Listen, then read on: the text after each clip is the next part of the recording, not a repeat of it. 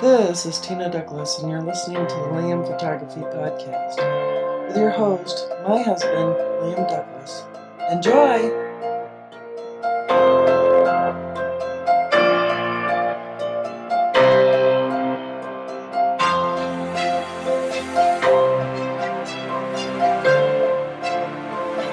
Greetings, everybody. This is Liam Douglas. You're listening to the Liam Photography Podcast, and this is episode 70. I want to take a moment right now to thank all of my listeners for subscribing, rating, and reviewing in iTunes and anywhere else that you might be listening to the show, and also remind you to check out the Liam Photography Podcast Facebook group, which I'll talk more about at the tail end of this episode. So, this week, our photography news is brought to us by the good folks at Petapixel. You can check out their website at petapixel.com. And we're going to start off with the first news story for this week. So, plenty of people use their Canon DSLR and mirrorless cameras as webcams, but up until now, you needed third party software or a capture card like CamLink to make that happen. Well, no more. Canon has released its own software that's up to the task. In a quiet announcement earlier today, Canon revealed EOS Webcam Utility Beta, a piece of timely software that lets you use select EOS interchangeable lens cameras, or ILCs, and PowerShot cameras as webcams for video conferencing. The beta software is an easy to use plug and play option for users who either don't have a Canon camera with clean HDMI out or don't need the additional functionality, resolution, or streaming support that capture cards and streaming software offer. This is particularly good news for users of Canon's crop sensor DSLR since only the latest models, the Rebel T8i, the Rebel SL3, the EOS 7D Mark II and the EOS 90D can even produce a clean HDMI output. EOS webcam utility works over a USB connection rather than HDMI and is already compatible with the following cameras the EOS 1DX Mark III, the EOS 1DX Mark II, the EOS 5D SR, the EOS 5D S, the EOS 5D Mark IV, the EOS R, the EOS 6D Mark II, the EOS RP, the EOS 7D Mark II, the EOS 90D, the EOS 80D, the EOS 77D, the EOS Rebel T7i, the Rebel T6i, the Rebel T7 and T6, Rebel SL3 and SL2, the EOS Rebel T100, the EOS M6 Mark II, the EOS M50, the EOS M200, as well as the PowerShot G5X Mark II, the G7X Mark III, and the PowerShot X or SX70HS. One major catch is that the Canon, Canon Webcam Utility Beta is currently only available for Windows operating system, but Canon says other operating systems may be available at a later date. Quote, in unprecedented times, it's imperative for Canon to provide our customers with useful, simple, and accessible solutions to assist them in whatever imaging needs they have, explained Tatsuro Kano, Executive VP of Canon USA, as part of this announcement. Our goal is that the EOS webcam utility beta software can help reduce some of the remote workday stress for employees who are tasked with video conferencing and virtual meetings. End quote. To learn more about this option, check out the demo video, uh, which will be in the article from Petapixel. I'll share a link to that in the show notes for this episode. Uh, you can also download the beta today if you're using Windows. Once you've downloaded the program and have started using it, you can find tips or provide feedback on the Canon Support Forum. Next up, ProGrade Digital unveils new micro SD cards that are both faster and cheaper. Memory card maker ProGrade Digital has unveiled a new lineup of UHS-2 micro SD XC cards that are both faster and cheaper than their predecessors. And since they come with a full-size, full-performance UHS-2 SD adapter, they're extremely versatile as well. The cards were announced this morning and they represent a significant little spec bump over the previous generation.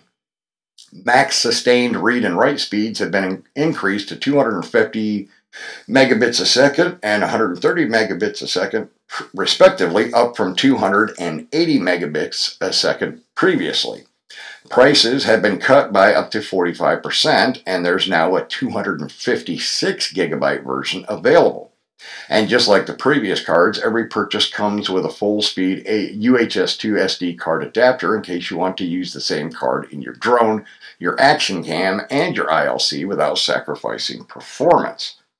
The idea behind these faster cards is to be as versatile as possible, explains ProGrade Digital CEO Wes Brewer. Quote, in today's multi-shot, multi-camera environments, professionals are utilizing a wide range, wide range of options when it comes to capturing video. With our newest microSD card announcement, we continue to lead the market in offering a truly versatile card which can serve a variety of needs with no compromise in performance or thermal capability. The new ProGrade Digital microSD XC Cards are available to order now in 64, 128, and 256 gigabyte sizes for $35, $55, and $100 respectively. The 64 and 128 gig version should ship right away, and ProGrade promises to ship the 256 gigabyte version by the end of quarter two of 2020. To learn more or to pick up a few of these for yourself, head on over to ProGrade Digital website, which I'll include a link to in the show notes for this episode. The new faster cards haven't popped up at online retailers just yet, but they should go live in short order. Until then, we don't recommend picking up the previous generation since they're almost twice as expensive and quite a bit slower to boot. Now, this is definitely some exciting news. Um, I know a lot of times uh, new photographers or student photographers will ask on a lot of photography forums that I'm in on Facebook and other places if they could use micro SD cards in their interchangeable lens cameras. And most people will tell them, no, it's not a good idea. But now, with this new, faster, and cheaper version of UHS 2, micro SDXC cards from ProGrade, that could change all of that. And I think I'm definitely going to go ahead at some point in the near future when they when they're fully available and get me a couple of the 128 gig ones, and just for giggles, try them out in something like my EOS R RP, or maybe even put a pair of them with their um, ProGrade micro SD UHS2 adapters, SD card adapters, into my GFX 50R and take them for a test drive um, in my camera bodies just to see how they perform. I do have high speed UHS 2 card readers that I've already bought from ProGrade.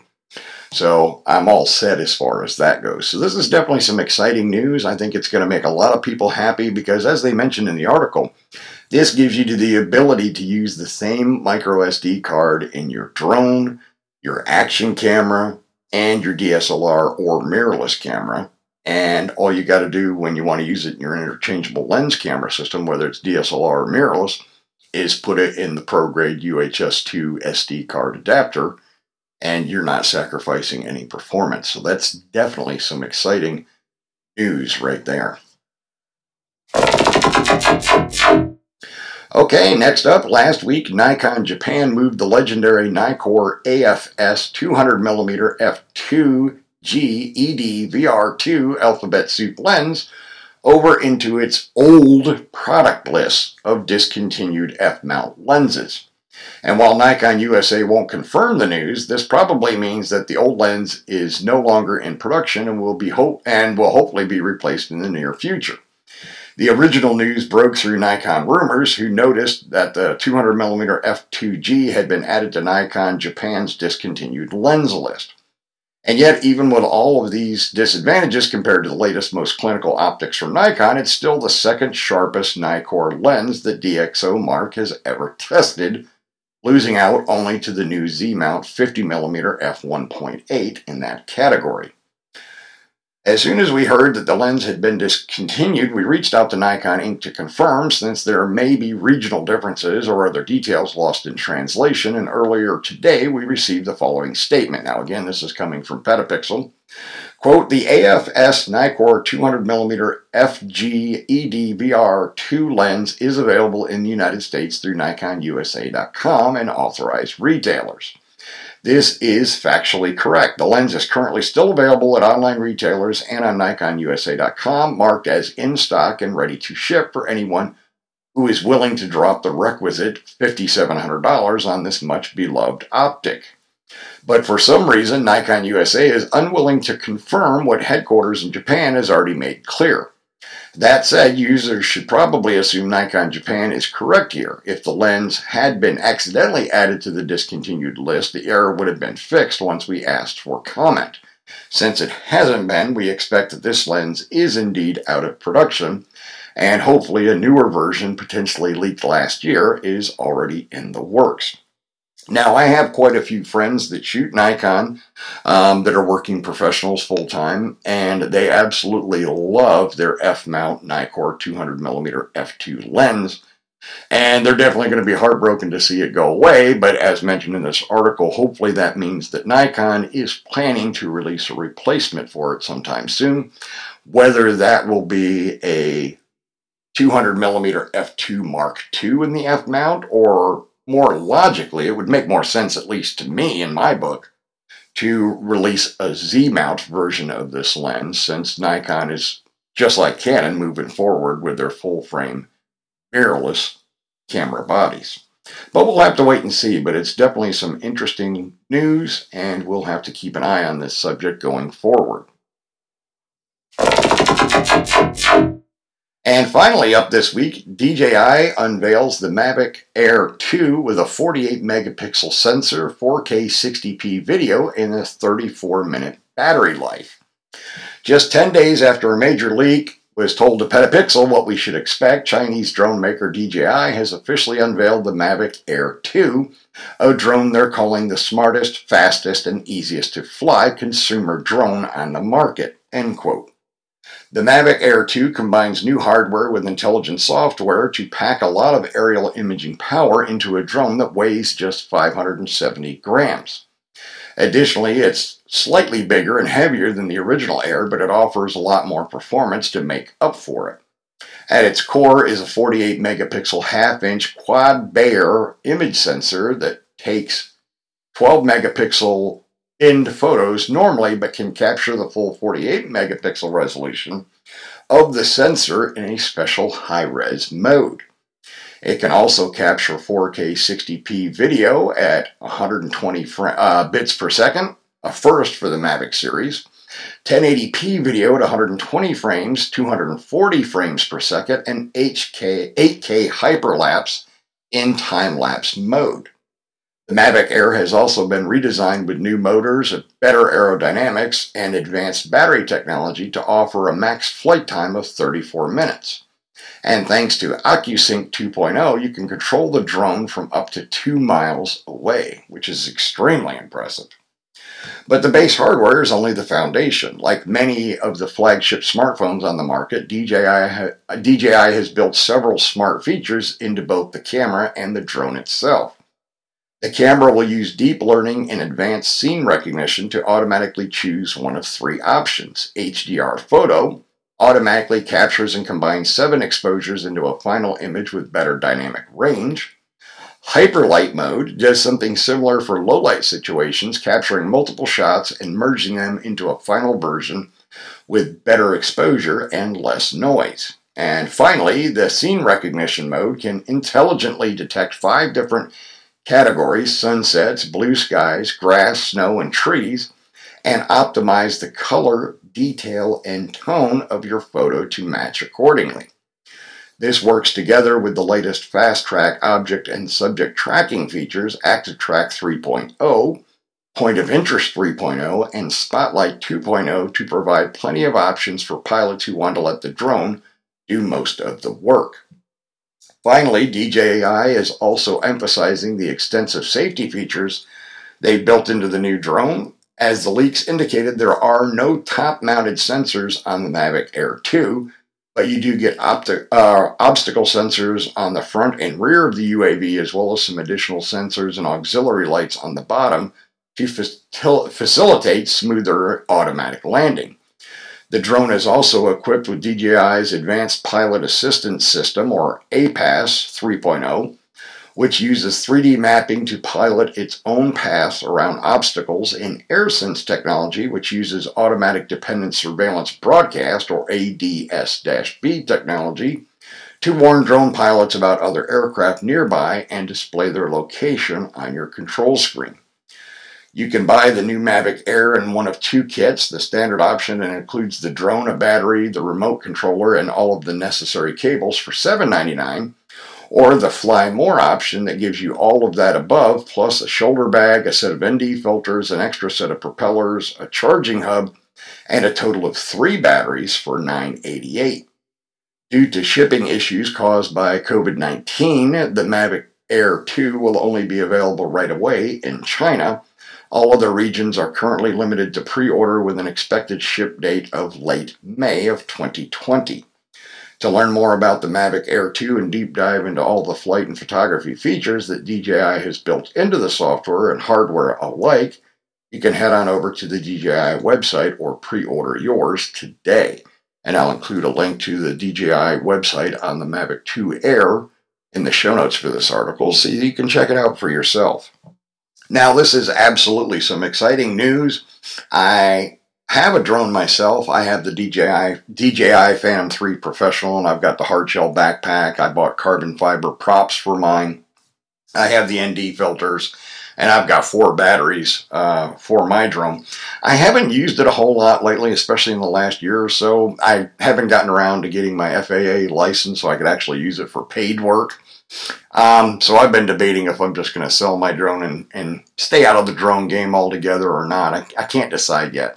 Um, the Mavic Air 2 definitely sounds interesting, and I know it's quite a bit smaller than the Phantom 3 or 4, which would be handy, especially with the fold up design, you know, where you can fold in the arms that the prop's attached to and make it extremely small and sleek. That's exciting news. And a 34 minute battery life is absolutely amazing as well. And it's not a bad deal. I mean, with the Fly More option for a thousand bucks, oh, just shy of a thousand bucks, you can get the drone with ND filters, extra sets of propellers, the charging hub, and a total of three batteries. So that's definitely not a bad deal versus 800 for just the drone, um, the battery, and the remote controller along with the cables. So I think if I was going to go order one, I would definitely go with the Fly More option. Uh, just to have the extra batteries. Because if you're going to do some hardcore videography or photography with your drone, and you're out, you know, out in the field or wherever, you know, um, it'd be best to have the extra batteries uh, because the batteries, again, are limited to 34 minutes. And if it's a fairly windy day, the battery won't even last that long. Now, DJI doesn't say if winds would affect the, the lifespan of the battery on a single charge, but I have a feeling it would. And that's because the drone has to work harder and use up more of its energy in order to maintain itself uh, automatically and, and when there's windy conditions, you know, where the wind's a little bit stronger than on a nice, calm, sunny day. Uh, the drone definitely has to do a lot more work. It does a fantastic job with their software and GPS tracking and everything. They, their drones do a great job of maintaining their position, even in a fairly strong wind. But again, in order to fight that wind, you do have a significant drain on the battery. So it'd be interesting to find out if that 34 minute flight time is only on a calm, sunny day, or if that's with a light wind of, say, you know, two or three miles per hour. Um, I highly doubt it, but we, we would have to reach out to DJI and see if we can find out. And I may just do that because I am curious. Um, again, I haven't decided yet if I'm going to get out of the drone game altogether or if maybe I'll sell my Phantom 3 and get one of the Mavic Air 2 fly more packs and uh, give that a whirl.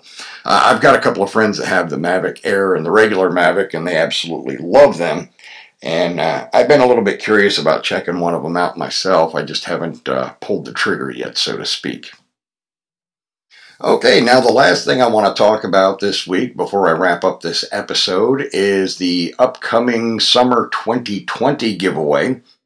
I made a post in the Liam Photography Podcast Facebook group, which you can join the group on Facebook. Uh, it is a private group, but you can request to join. You only have to answer one security question, and that is the name of the host of the show, which is myself, Liam Douglas. And I've opened it up so you can also give the name of any of the guests that have been on the show in the last year or so, which would be Ruben Naha, Jill Mott, uh, John Harvell, Jeff Harmon from the Master Photography and Photo Taco podcast, as well as the lovely and talented model and actress, Miss Ellie Cat. Uh, any of those names will get you in as well. And of course, the reason why the group is locked down with a security question is to keep all the bots and spammers out of the group because they, let's be honest, they spoil groups for everybody. Uh, on Facebook, especially. Uh, but again, I'm going to be doing a summer giveaway probably in July or August where the show will be giving away either a tripod or a monopod um, I put a poll in the Facebook group uh, to see if anybody, how many people had a preference on whether they thought it should be a tripod or a monopod. One listener said, why not get one of the combo jobs where it acts as both a tripod and then the center column pulls out and becomes a monopod, which is a cool idea. I might do that as well instead. Um, so go ahead and answer that question if you're interested in the giveaway. Now, I'm not talking about a cheap, crappy tripod like I mentioned in the tripods episode. No, it's not going to be a $20, $25 Amazon Basics tripod. It'll be a quality tripod. I haven't decided yet if it's going to be Benro or Manfrotto or who it's going to be. I'm still thinking about that. And I'm also going to reach out to uh, some of those companies to see if one of them would be interested in sponsoring that episode and providing the prize, or if I'll just have to eat the cost myself. We'll have to wait and see. All right, so I am going to go ahead and wrap up this episode 70 of the Liam Photography Podcast. I want to thank all of my listeners once again for subscribing, rating, and reviewing in iTunes and anywhere else that you might listen to the show. And also remind you that if you have a question or comment or a suggestion for an upcoming episode, you can call or text the show at 470 294 8191, or you can email the show at liam at liamphotographypodcast.com. Thank you for listening, everybody, and I will see you again in another seven days for episode 71.